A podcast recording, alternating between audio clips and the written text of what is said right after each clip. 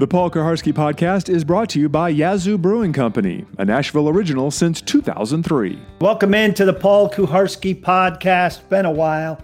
Happy to be back with you, catching up on some Titans uh, issues during a week where I'm not writing much and I'm not on the midday 180.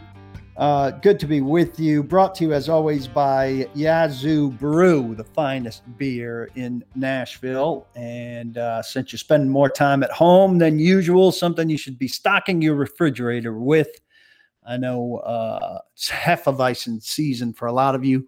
That's a year round thing for me. Pleased to be joined today by Wes Patrick, who was a superb intern at the aforementioned Midday 180 excuse me, all around good guy uh, and a good conversationalist. So it's always a little weird here where I try to flip it and uh, have somebody kind of take the lead role. Um, but we're going to give it a shot here. So, uh, Wes, I'm happy that you're joining me. How you doing? I'm doing well. Thanks for having me, Paul. I appreciate you letting me uh, jump in and join in the conversation. Well, I'm sure it'll be good. And so uh, I'm giving you the steering wheel, and we're going to talk about a lot about what's been going on um, with the team, what's coming up with the team. And uh, so you take the wheel. All right. Sounds good. So there's obviously been a lot going on with the Titans and the NFL as a whole and life in general, really, as all this COVID 19 stuff is going on, and we're entering seems like another month of this. So uh, what I've gathered is um, from what you've written at paulkuharsky.com and just kind of some Titans news. Uh, right off the jump, a couple days ago, I guess yesterday was the fifth year option deadline for the 2017 draft class. And with that, the Titans declined the option of the fifth overall pick, Corey Davis, they also picked up the option of the 18th overall pick, Adoree Jackson. So, kind of going off that news, um, you wrote the Titans made the right call, but Corey Davis, but the disappointing Corey Davis is hardly a bust.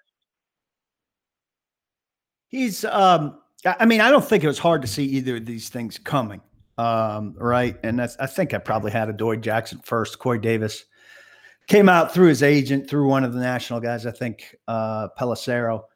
Um, it's, it's, not a surprise. Um, and the hit rate, I think, is is right about fifty percent.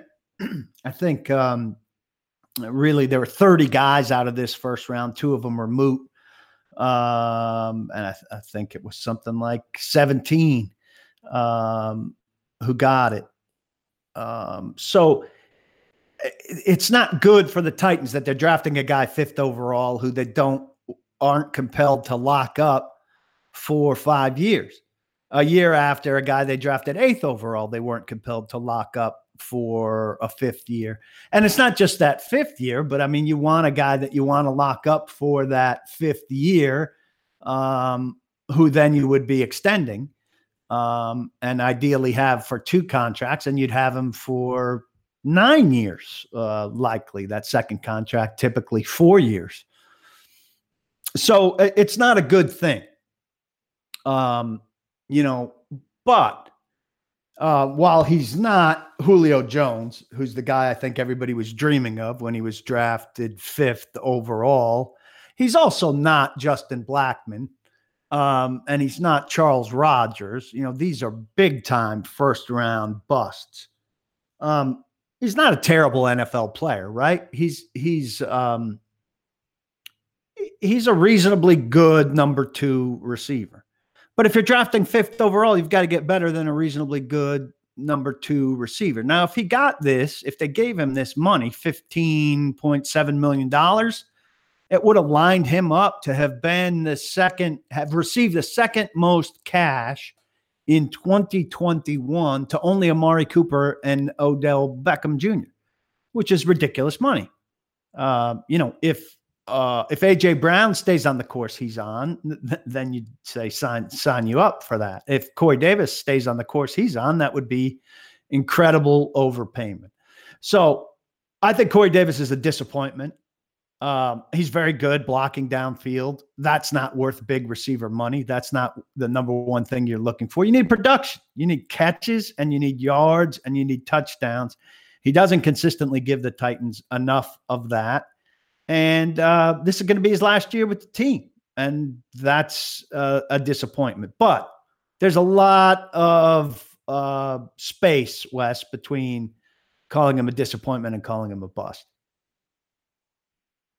And when you uh, you talk about that $15.7 million option, it was going to be for the one year.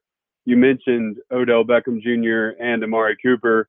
If if you look at right at that number, you're talking about receivers like Michael Thomas, DeAndre Hopkins, Julio Jones, like you mentioned. Players like that are earning that type of money. But uh, asking you another question about kind of his worth, you're talking about you're not paying a guy to run block and be a good blocking wide receiver with the number five overall pick. Um, you told me that you didn't get a chance to see Tajae Sharpe's tweet. Um, I didn't get a chance to see out. it, Wes, because I'm blocked by Tajae Sharpe. Uh, yeah, you're staying. You're staying in your lane.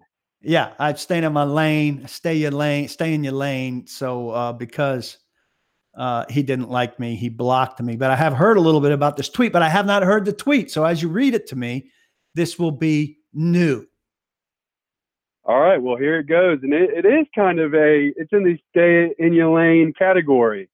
So when the news dropped of Corey Davis's uh, option being declined, former teammate Tajae Sharpe, who's now with the Vikings, he says, "Don't play with my brother CD name, bro. Been a dog from the jump. Really bout that." And then so someone replies, "Nobody playing with his name. We just know he isn't worth $15 million.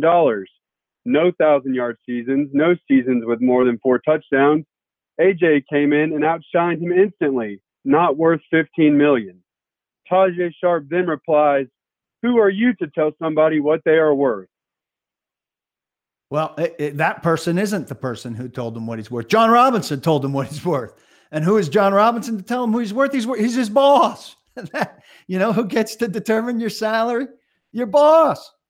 Uh, you know, my boss at at Cumulus determines what I'm worth. I have a contract negotiation. If there was a mechanism negotiated, if I was a union member and my union negotiated a, a collective bargaining agreement that had a fifth year option, then my boss would have the right to either exercise or not exercise my fifth year option.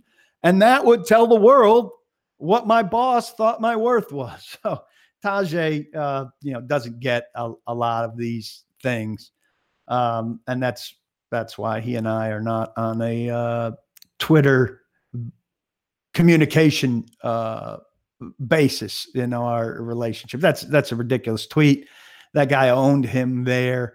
Um, and he's not worth that money. Look, there's a lot of value to the blocking that he does, but you should be able to have a guy do that blocking who is a quite quite frankly, who comes into the league like a Tajae Sharpe, a fifth round uh, draft pick who is you know on a rookie contract.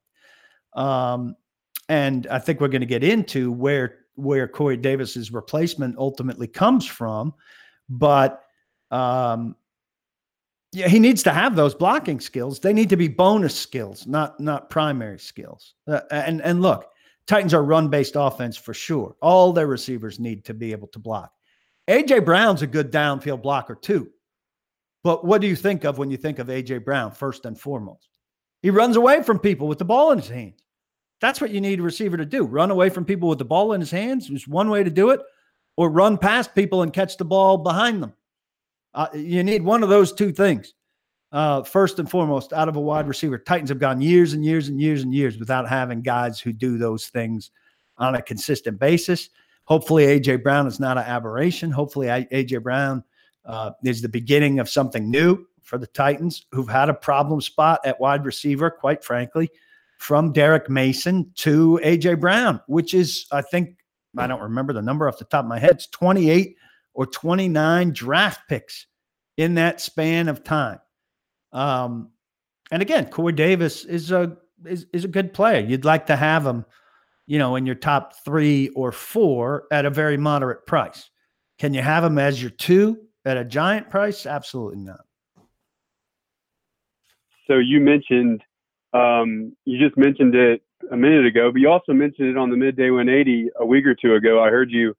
You said it's not often, if ever, and you couldn't find it, and I couldn't find it because I've looked that a player gets his option declined and then signs back with the team.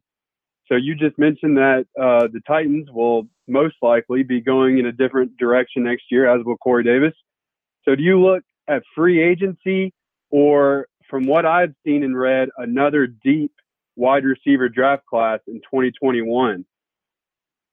Yeah, I don't I don't know that draft class. You you put out a good list here in in our notes together and uh, and unveiled that it looks like it'll be another good draft class this is why I was a little bit disappointed in, uh, and we're going to talk more about their draft. You would have loved for them to had more of a Jeffrey Simmons situation here, without minus the right. ACL, but out of a great receiving class. I can't remember how many. There, there were not many teams in this draft who did not address wide receiver at all, given how many good wide receivers there were. Packers being um, one of them yeah, Packers being one and Titans being one. Titans don't have a desperate need at wide receiver for this year. But what if you got the guy who's going to replace Corey Davis a year ahead? The way you got Jeffrey Simmons, the guy who is replacing Jurrell Casey a year ahead.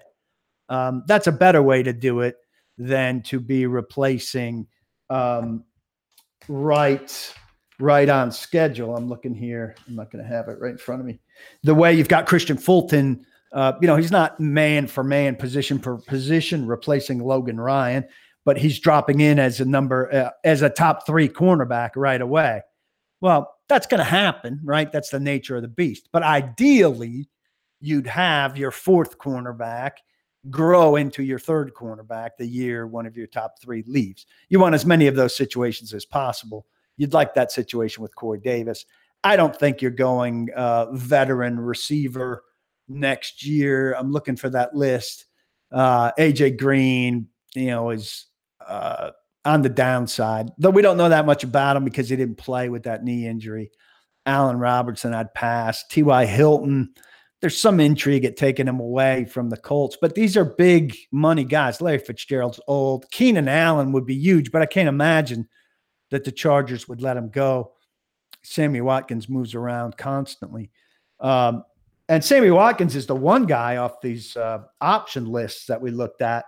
He he didn't have his option picked up by the Bills. Now he was a better player than Corey Davis three years into his career, and he got traded um, with a sixth round pick to the Rams for a second round pick and a EJ Gaines, a quarterback, a cornerback, and uh, then went to Kansas City as a free agent. That's the best uh, non option pickup for a wide receiver scenario out of this entire list.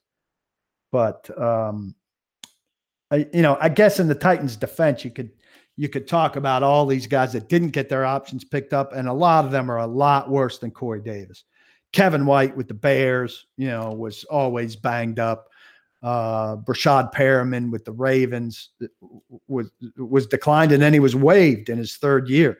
Philip Dorsett got traded after two seasons from the Colts to the Patriots, and he didn't get his exercise. Josh Doctson and Laquon, Laquon Treadwell were both pretty much busts, right? With Washington and and the Vikings, you'd rather have Corey Davis than them. And then in, in Corey Davis's year, you had Davis, Mike Williams, and John Ross go five, seven, and nine. Davis was a no. Mike Williams is a yes with the Chargers. John Ross is a no with the Bengals by my count, 10 out of 21 receivers um, since uh, since the 2013 draft. So those guys, what is that? Three or four classes of receivers. Uh, 10 out of 21, nearly 50% have been no's. So we tend to hit Jon Robinson on this. It's not like his colleagues aren't making the same move. Right. And and not including the 2017 draft class, only two of those receivers on that list of 21 are still on the same team that drafted them. Mike yeah, Evans there's been a lot of movement. Will Fuller. So, um, but with with Corey Davis not having his option fifth year option picked up, this would now become the second consecutive year where the Titans do not pick up the option on their first round draft pick. Jack Conklin from 2016 and then Corey Davis now. Do you kind of see this becoming a trend into 2018 with Rashaan Evans? You obviously hope that's not the case, and it doesn't look like that right now. But you don't want this kind of continue. You want to build with your premium draft picks. Yeah, Evans and then Simmons. It's it's uh, Evans looks like he's on that path. Also, inside linebacker is not as expensive a position when you get to those numbers, right? Those fifth year uh, options. Also, he's a lower pick.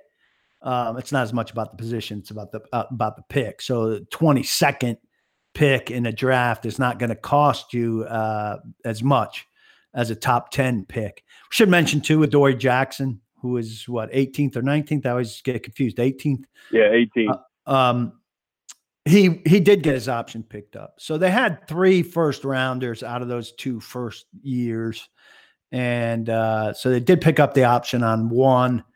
Look, it's not uncommon. I think Jon Robin that you don't pick him up. Jon Robinson has gotten to be a better drafter, I think, over time. But the major point is Titans have gotten to be a better team. They're not going to be drafting, you would hope, in the top 10 again or very often. And when you do, you've got to get a foundational player who is going to be with you long term. If Jack Conklin, and look, I think they made the right call on Jack Conklin. I think they made the right call on Corey Davis. The point is, they got to do better with those guys. So it's an obvious call so that you keep that guy on your roster. And then the Titans aren't drafting this year with offensive tackle as a need, and Isaiah Sim, uh, Isaiah Wilson isn't a need. And then that opens up the draft in a whole new way. Um, and so if you hit on Conklin and you miss on Davis, well, then in this great receiver draft, uh, wide receivers open to you at at 29, or a whole bunch of other things are open to you at 29. Um, you know, or if you hit on them both, these foundational guys you have to hit. I would say they had to hit on at least one of them because now you just had to draft a replacement for Conklin only what four or five years later. And next year you're going to have to draft a replacement for Davis. Doesn't necessarily have to come in the first round. It's going to have to come in the first three rounds, probably. And you're repeating yourself sooner than you'd like. And to be as good as you can be, you need some of those draft picks to be super long term guys. You need Evans to be a super long term guy. You need Simmons to be a super long term guy. You need, uh, you know, and, and then the the options aren't aren't a thing, but you need those second rounders to be super long term guys. Landry, uh, Henry, and running backs aren't super long term guys. You know, I think the Henry thing might be a tag and a tag, and that'll be six years, and that could be the lifespan of, of a running back. So we'll see. So I think it's a good team that's well built, but this is a deficiency for sure. If they had th- just think how different it would be if they were locked in at right tackle and it wasn't a consideration and, and Isaiah Wilson wasn't a necessity, or if AJ Brown and Corey Davis were locked in now for next year and then Davis was getting an extension and they were locked in with their top two receivers for the foreseeable future. Um, and they didn't have to, and you could just cross those off, Wes, as you're looking at at draft needs this year, this draft that was just completed, and next year. And all of a sudden, things get a lot simpler. They weren't as simple, and they aren't as simple as they could be, and I think as they should be. Right, and um, you know, we talk about the option not being picked up with Jack Conklin and Corey Davis, but uh, you know, my cousin, he brought up a great point to me, we were talking about this a week or two ago. Even when people say Jon Robinson has some quote unquote misses, his misses, and even those they aren't a part of the team now and going forward, even those misses are contributors. His rounds one through five since 2016 in the draft are very, very solid. And there aren't many misses quote unquote, as of right now. You can make the argument for Kevin Dodd, obviously, yeah, and Taywan Taylor, who was traded last year right before the start of the season. If you go back and look at rounds one through five eh, since 2016, that's really the foundation of the Tennessee Titans team right now at some positions. Let's do that. So Conklin, and and and this is something Floyd Reese used to do, even with the players that left. you know, you see that they're somewhere else in the mix. So Conklin's not here, but he's a high paid right tackle starting for the Cleveland Browns. It's not like he's a washout player by any means.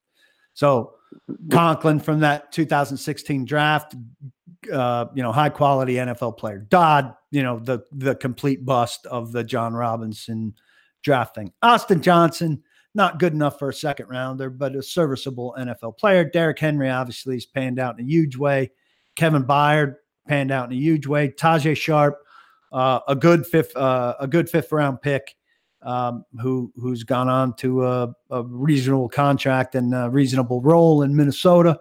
LeShaun Sims uh, ended up in the doghouse. Didn't end on a good note when they were desperate for cornerback help but made a significant contribution while he was here, like you're talking about, and now has a job in Cincinnati.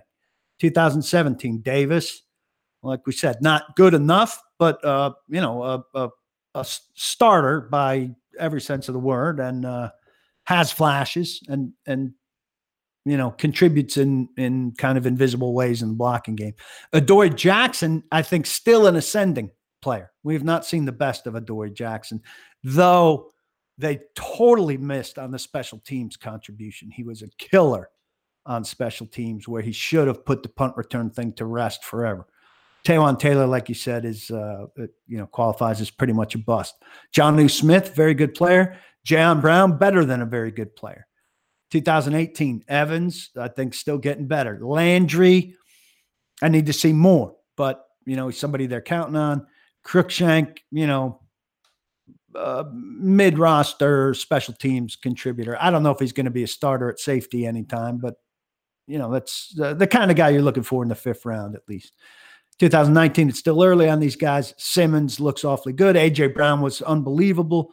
Nate Davis looks like he could be a starter for a good while. Amani Hooker to me was invisible last year, but they seem high on him. D'Andre Walker, we haven't seen yet. David Long, very good in what we saw from him. So, I mean, you're right. We talk about that group. There are very few guys that we're saying absolute. Th- there are only two guys we're saying absolute thumbs down on. It's Kevin Dodd and Taywan Taylor. That's a, a nice core of a football team. So Jon Robinson has now completely kind of upgraded a roster from top to bottom after taking over for Ruston Webster starting in 2016. And when you have a good team, good players are going to have to walk. But PK, as you wrote, this was a replenishment draft, and you've hit on that more than a get better draft this year in 2020. And you kind of hit on the core of your belief there. Yeah, that's kind of the disappointment to me out of this draft. I mean, we should have seen it coming. Um, but as you look at what they brought in, I mean, Isaiah Wilson is a straight up replacement for Conklin, right? And he's not going to be better than Conklin, at least for a while. Fulton, while he may not be the slot guy, is a straight up replacement for Logan Ryan in terms of being a top three cornerback. Darrynton Evans, uh, you know, I expect is going to offer more from that second running back position than Dion Lewis, who was a, a bust of a free agent and way overpaid, though he has to really prove himself in um, in pass protection but he's a straight up replacement for Dion Lewis. Larrell Murchison is kind of a straight up replacement for Austin Johnson. Cole McDonald is, you know, a, a project. You know, I, am not real big on that pick in the seventh round. The seventh round, they're kind of, you know, take your chances. Chris Jackson, if he pans out, would be, you know, kind of the straight up replacement for LeShaun Sims. There's nobody in this draft that's like a a bonus addition, like we were talking about earlier. There's nobody in this draft that's like the next Corey Davis or stacked upon something that was already in the roster. All these guys are replacing something that's lost. And I guess once in a while, you're going to wind up with a draft that's like that. The Titans haven't had an offseason with departures like this in a long time. But this draft really was about filling holes more than it was about building on top of everything you just talked about when you listed Wes, um, you know, those four drafts and how the foundation was built pretty well. All these guys are replacement parts. And I think on the opening day, it's hard to imagine collectively that they're better than what they're replacing, particularly with a, a remote off season, as opposed to the hands-on one where Mike Vrabel's literally getting his hands on these guys and pushing and tugging on them. So, in that regard, I think we have to set the expectation. You know, these are replacement. Is this team better? Like, do you do you think this team is better than the team that walked off the field in Kansas City in January? I think they have the pieces to be better, and I I thought we were better in free agency and everything right up until the Jurrell Casey move happened. When that happened, I was I was not in on Jadeveon Clowney up until the Casey trade. When the Casey trade happened, I thought Clowney could be a good and potentially still will be, as you've reported. Titans are in on him, just a matter of if and when. Um, I I think every piece is there to be uh, right in the fold as they were last season with the Chiefs and Ravens, number one, number two in the AFC. But that's a good transition point into kind of um, another article you wrote at paulkuharsky.com about at the start of this OTAs, quote unquote, because of the COVID 19 outbreak and everything, Ryan Tannehill is already being an assertive leader. And even with the COVID 19 uh, outbreak and everything going on, we should expect Tannehill and the Titans offense to pick up right where they left off. No? Well, nothing picks off right where it left off. It's always and teams always emphasize this that you you start from zero. And so that first day of OTAs, you're not thinking, okay, look, we're picking up from the locker room in Kansas City after losing the AFC Championship game. You're you're talking about starting from zero to build back to be that team that gets to Kansas City or gets into that game again. Um, you know, and they'll certainly be talking about trying to get that game at home or certainly getting the game before it at home. Um, but it's a different deal now with Tannehill being the starter from the beginning. And that struck me when when he talked to us about um, and it's challenging because the huddle that he's conducting, so to speak, is of guys spread around the country. But he said that Arthur Smith was giving him the latitude to, to interrupt him and to interrupt the coaches. So it's it's the quarterbacks and the receivers in a Zoom meeting. And he's talking very specifically about what he wants out of routes, which nobody cared what the backup quarterback wanted out of routes last year at this time. Um, and he was in the back seat listening to Marcus Mariota to whatever degree Marcus Mariota spoke about such things. And a lot of us suspect he didn't speak much. Um, he's got the more assertive personality that I want out of a quarterback um, and that we can see, not that people have to tell us about, not that people have to say, oh, he's very mellow in front of you guys, but behind the scenes, he's actually demanding. We can see that Ryan Tannehill is demanding. Um, and I, am not into passive quarterbacks. Uh, I think it was ultimately a big part of Marcus's undoing. Um, you know, I asked, uh, I was out on Marcus after three and a half years where he continued to say, I'm doing things the same. My approach is the same. I'm not changing my approach. And when his approach wasn't working, I couldn't understand why he was so vehement on that. I liked that Tannehill in the very first week of quote unquote OTAs was interrupting his coach when he felt the need and is instructing his receivers, even though he can't do it in person um, or show them physically, or maybe he can if he can get the right camera angle on what exactly he wants.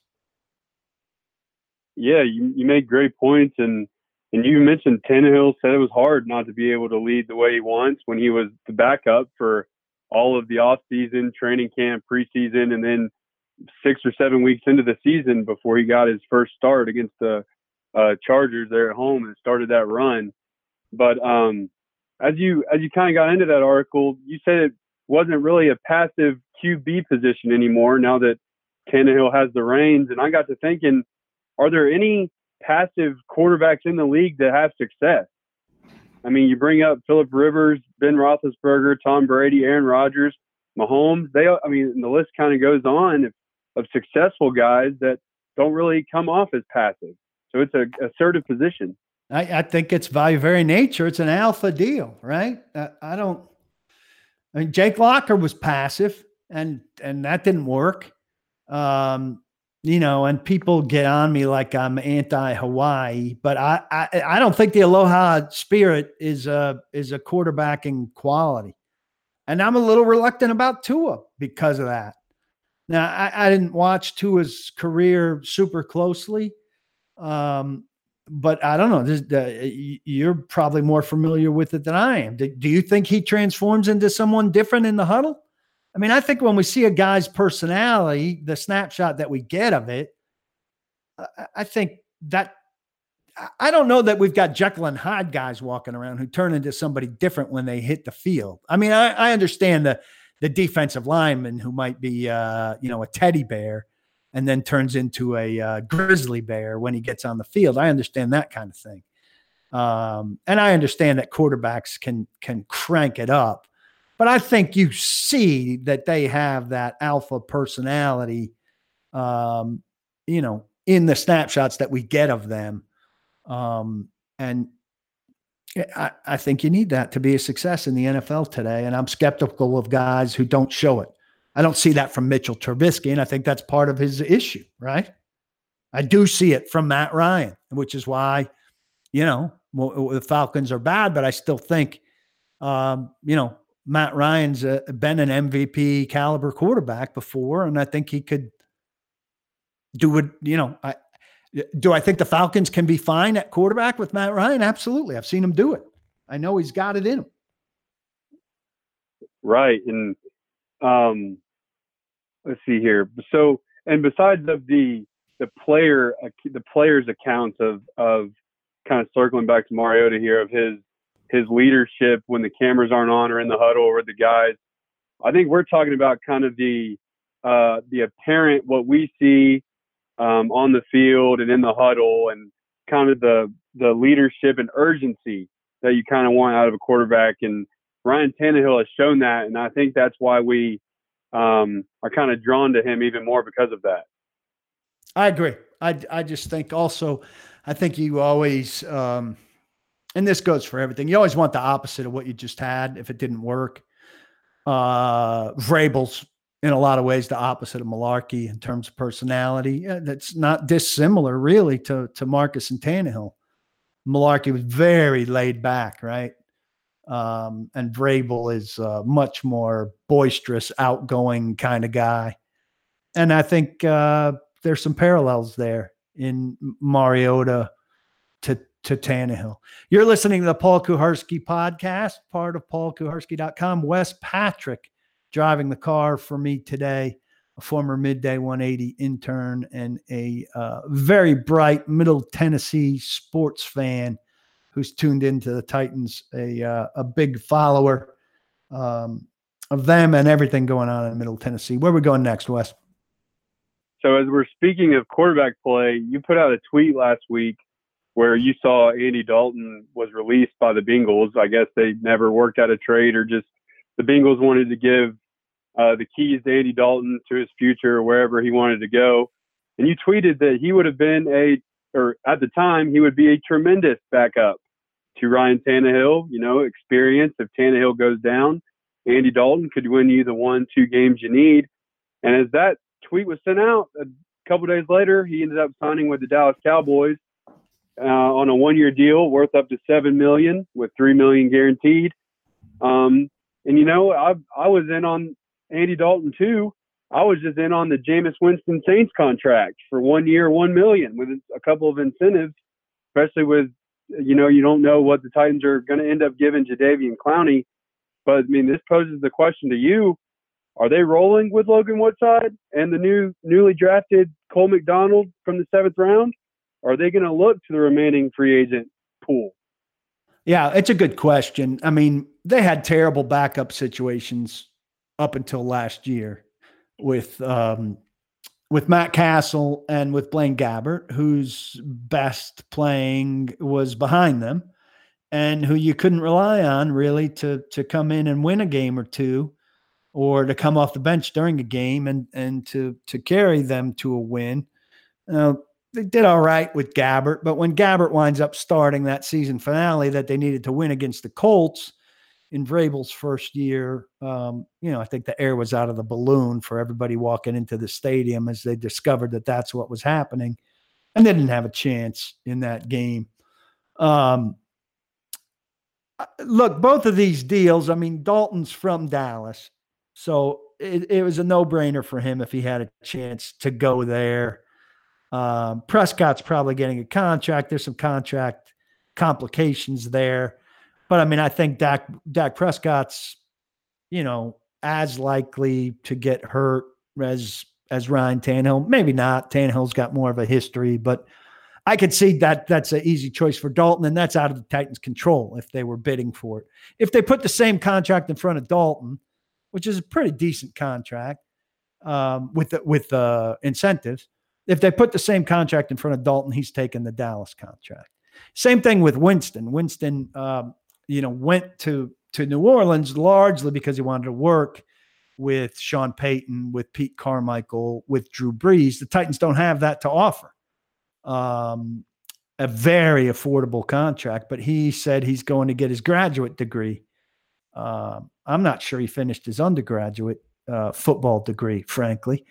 Um, so yeah, I would have liked either one of those guys. I'm not a big Winston guy, but certainly could come in and uh, and give you a chance to win some games if Tannehill went down. Out of, out of this list about, I want nothing to do with Cam Newton based on the practice habits I saw from him when the Panthers were here with the Titans for a couple days and the way he carried himself injured. Um, I just he engaged with fans the whole time. He was not participating in practice. He was not paying attention to what the backup was doing. I found it absolutely bizarre. I think it would be, I wouldn't want him. Joe Flacco, Trevor Siemian, Blake Bortles. Uh, uh, one of those guys I'd be okay with, but I, I I'm tending west to go more and more of the direction of, you know what all these guys are, right? Flacco and Siemian and Bortles are in a way another version of Cassel and another version of Gabbert, right? Right.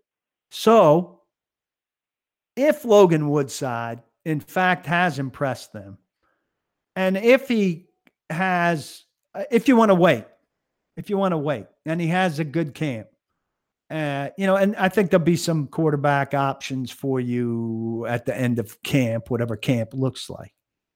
But I'm tending more and more, and I'm not hugely into Woodside. But if you've got a call on a quarterback during the season, you've seen what all these guys can do, and you've experienced Matt Cassel and Blake uh, and Blaine Gabbert. Why not go the other way and throw out a, an unknown uh, who's maybe got some upside and see what he could do? You've done it the other way with the predictable backup who's not very good yes, he's played in some games and yes, he's won some games, but he's also lost a lot of games. He's also washed out. He's also available to the league on May 5th. Um, and in that regard, I wouldn't have a problem if if they went with Woodside. And I wonder about Woodside's health myself. He's been dinged up. Um, I don't think McDonald's in it. I mean, I think McDonald's heading for the practice squad, and that pick confuses me. But I'm not going to be up in arms if if they go with Woodside, just based on the idea. Hey, we've had veteran quarterbacks here who haven't cut it. These guys are all on the street for a reason. And instead, we're going to go with a young guy that we think might have a future in the league and give him a chance. Why not? You know, uh, my friend Kevin Seifert at ESPN.com, I think, has written that in the past. Like, you've seen the retread backups over and over and over why not go with a young guy and just see if he can do more? I think it's a it's a it's a good point. Uh, going off of something different that people haven't seen. You know, you look at last year.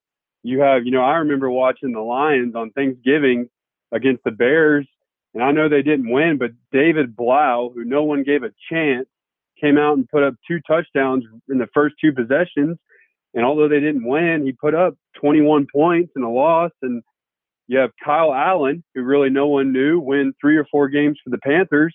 I think it's a good idea to to put somebody out there that maybe teams don't have a lot of tape on and they don't really know what's coming as of for Joe Flacco. He's a sitting duck back there. Yeah. And you know, the other these other guys, like you said, you know what they offer and you know their weaknesses to go against them.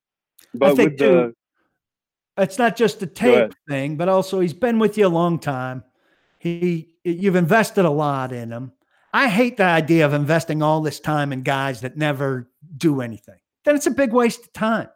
If if Pat O'Hara and Arthur, I think Arthur Smith, had a Friday meeting every Friday last season with Logan, who was on practice squad IR with I don't know what, but he had some kind of injury early in the season. And they went through the game as if he was going to be the quarterback and talked him through the whole thing. And they really liked what they saw from that. And then they turned to Trevor Siemian instead. Well, what was that all for? Like, if you're doing it, do it.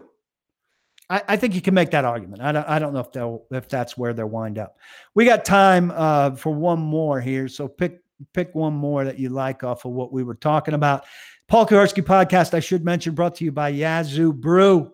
You should pick some up. They've got that distinctive triangular red and white sign. You can't miss it. Uh, something for everyone. Fine varieties of beer. I'm a Hefeweizen guy. Encourage you to drink it. And uh, someday when the bars are all the way open, and the restaurants are too. That's what you should be ordering. For now, I'd advise you to put a six pack in your fridge, crack one open at night when you're done with whatever you've had to do, and uh, kick your feet up. That's what I'm doing. Let's finish up with uh, one more topic here, Wes, and then we'll release the people. Sounds good to me, man. So you, I saw that you're interested in this uh, pro football talk story that Mike Florio put out about the he called it the tug of war story about the Saints trading back into the seventh round in the draft last week. They selected Mississippi State quarterback Tommy Stevens when reportedly the Carolina Panthers had a undrafted free agent deal lined up with Stevens. Now you cannot do that according to the memo and the rules that the NFL sent out a couple days before the draft, but it happened anyway. Well, it's funny here. First off, the Saints don't need Tommy Stevens.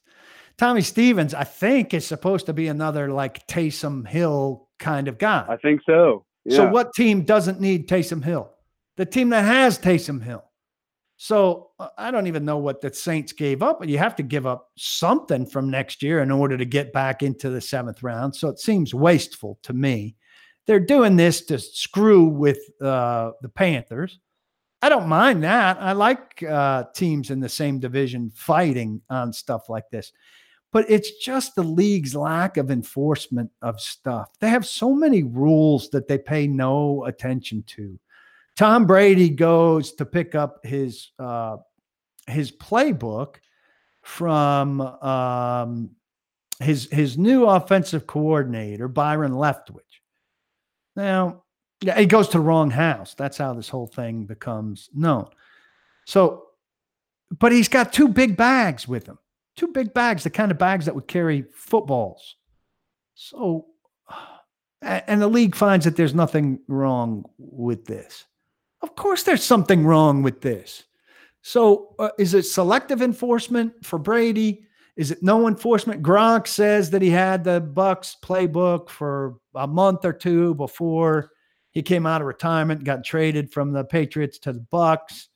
Then he walks it back. There's so much walking it back. It's almost presidential. Then he walks it back uh, and says, Come on, guys, I was just kidding. Well, was he kidding or did he have it? Uh, you're not allowed to have it.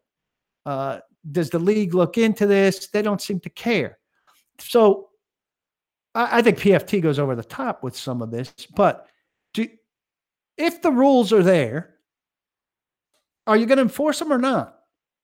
Um, there's so many rules that they have that they don't seem to care about or that they pick their spot on.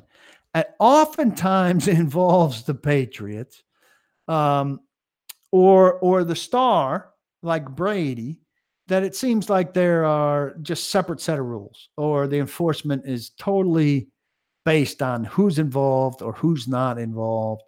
And I think it just makes the league look um, I don't want to say disorganized. It just uh, there's there's a level of favoritism that that fans pick up on that they feed off of and it makes them feel like things aren't adjudicated fairly and that goes all the way to the officiating which when that's not adjudicated fairly that's a real issue and i think this is symbolic of that and i think it's bullshit and uh, they don't seem to take it seriously. They always seem to laugh it off. If you're not allowed to have an undrafted deal lined up you're not allowed to have an undrafted deal lined up. And they should enforce that. The same way they should enforce you're not allowed to talk contracts before the the pre-free agency period, which is uh, unwisely called the uh, legal tampering period, a title, by the way, that they should discourage. So I just hate the way that they um, selectively enforce or don't enforce um, this stuff. I, I think it's ridiculous. I think it makes them weaker in a way that they don't even realize. And and like uh, Mike Florio said at the end of that article, it's sad that we have to that this one got out, but now it's sad that we have to think what are the chances the other 30 teams doing it? Like when the Titans they did trade away a seventh round pick, but they take Chris Jackson and Cole McDonald in the, in the seventh round. It it sucks to say, but you have to question if they knew that there was a bidding war for them somewhere else and they wanted to take the take them away from someone else. Yeah, I think that's what the seventh round is largely about. Is uh, you have to to to kind of gauge who's most popular in the undrafted free agent pool and take them. um, even if you might like somebody better who garners less interest. And then that really comes down to your scouts having relationships with the agents of these lesser players uh, measuring it out. By the way, it's been what um, a week and three days since the draft, and the Titans still haven't put out their uh, official undrafted free agent signed list, which is uh, a ridiculous wait. Hey, we had uh, Monti Ossenfort on this list also. Um, yeah, I was about to ask you about him real quick. Yeah, let's hit that real quick. He um, he comes in. Go ahead. I, I can't find it. Oh, I just said last night, uh, the Titans made a move in their front office. Uh, Jon Robinson and the Titans added Patriots college scouting director Monti Ossenfort as the new Titans director of player personnel, working under uh, Jon Robinson, and I guess you said under Ryan Ryan Cowden as well. Yeah, Ryan um, Cowden is been, the vice president. Um, and so this is under Ryan Cowden. This is a good get. Um, he's been a big part of what the Patriots do. He interviewed um, with the Browns for GM. He's been blocked a lot. He was blocked um, a couple times for talks with Houston. Um, he finally let his contract run out, or they let his contract run out, and he wanted out. And uh, you know, he didn't have great upward mobility here uh, unless Cowden gets a job somewhere. But uh, close with Jon Robinson, took Jon Robinson's place actually in the hierarchy in um, New England and knows Vrabel. Um, I talked to a, a, reporter friend up there who likes him a great deal. Um, said he's a good football man and a really good guy. Um, I think a, a, really sneaky good addition for the Titans. Um, Jon Robinson runs a very tight, tight front office, and I've written, you know, all these scouts are very young, um, and they don't really get to put much of their personal feelings into things. Um, I think Monti Ossenfort will will be able to add more of that um, and it'll probably lead the Titans to be even more, uh, have a more Patriot South feel to them. But this is a good personnel man, I think, who's respected around the league and who kind of earned his freedom from a place where there's just no upward mobility with Bill Belichick really running everything and uh, Caserio, you know, being the the number two there, the the chief lieutenant. There's no upward mobility in New England. Um, here he can come and, and do some things and then maybe, you know, get a chance to go interview for GM jobs. Um, so maybe he's only here for a year or two, but uh, I think a great addition for Jon Robinson, something to be excited about here. I hope for a chance to get to know him a little bit if if and when we're ever standing on the sidelines uh, at, at practices again. This has been the Paul Kuharsky podcast, part of paulkuharsky.com. Wes Patrick, uh, quality host here. I think it's worked out well. Wes, I appreciate it. Thanks for joining me. And uh, I think we'll probably give this another crack. Yeah, I would love it. I had lots of fun and, uh, you know, I've talked Titans all my life. So this is fun and I appreciate you having me. I appreciate it. Everybody out there, drink Yazoo beer. Stay tuned, to paulkuharsky.com. And uh, while I'm not on there this week, be sure to listen to Hut and Withrow on the Midday 180 on 104.5. Next week, uh, my other podcast will reemerge as well elsewhere, produced by 104.5 The Zone. Check that out as well. Be well, stay safe. Don't block the box, do lock the lock. The Paul Kuharsky podcast is a joint production of paulkuharsky.com and Vokal. For more information and more programming, please visit vokalnow.com. That's V O K A L now.com.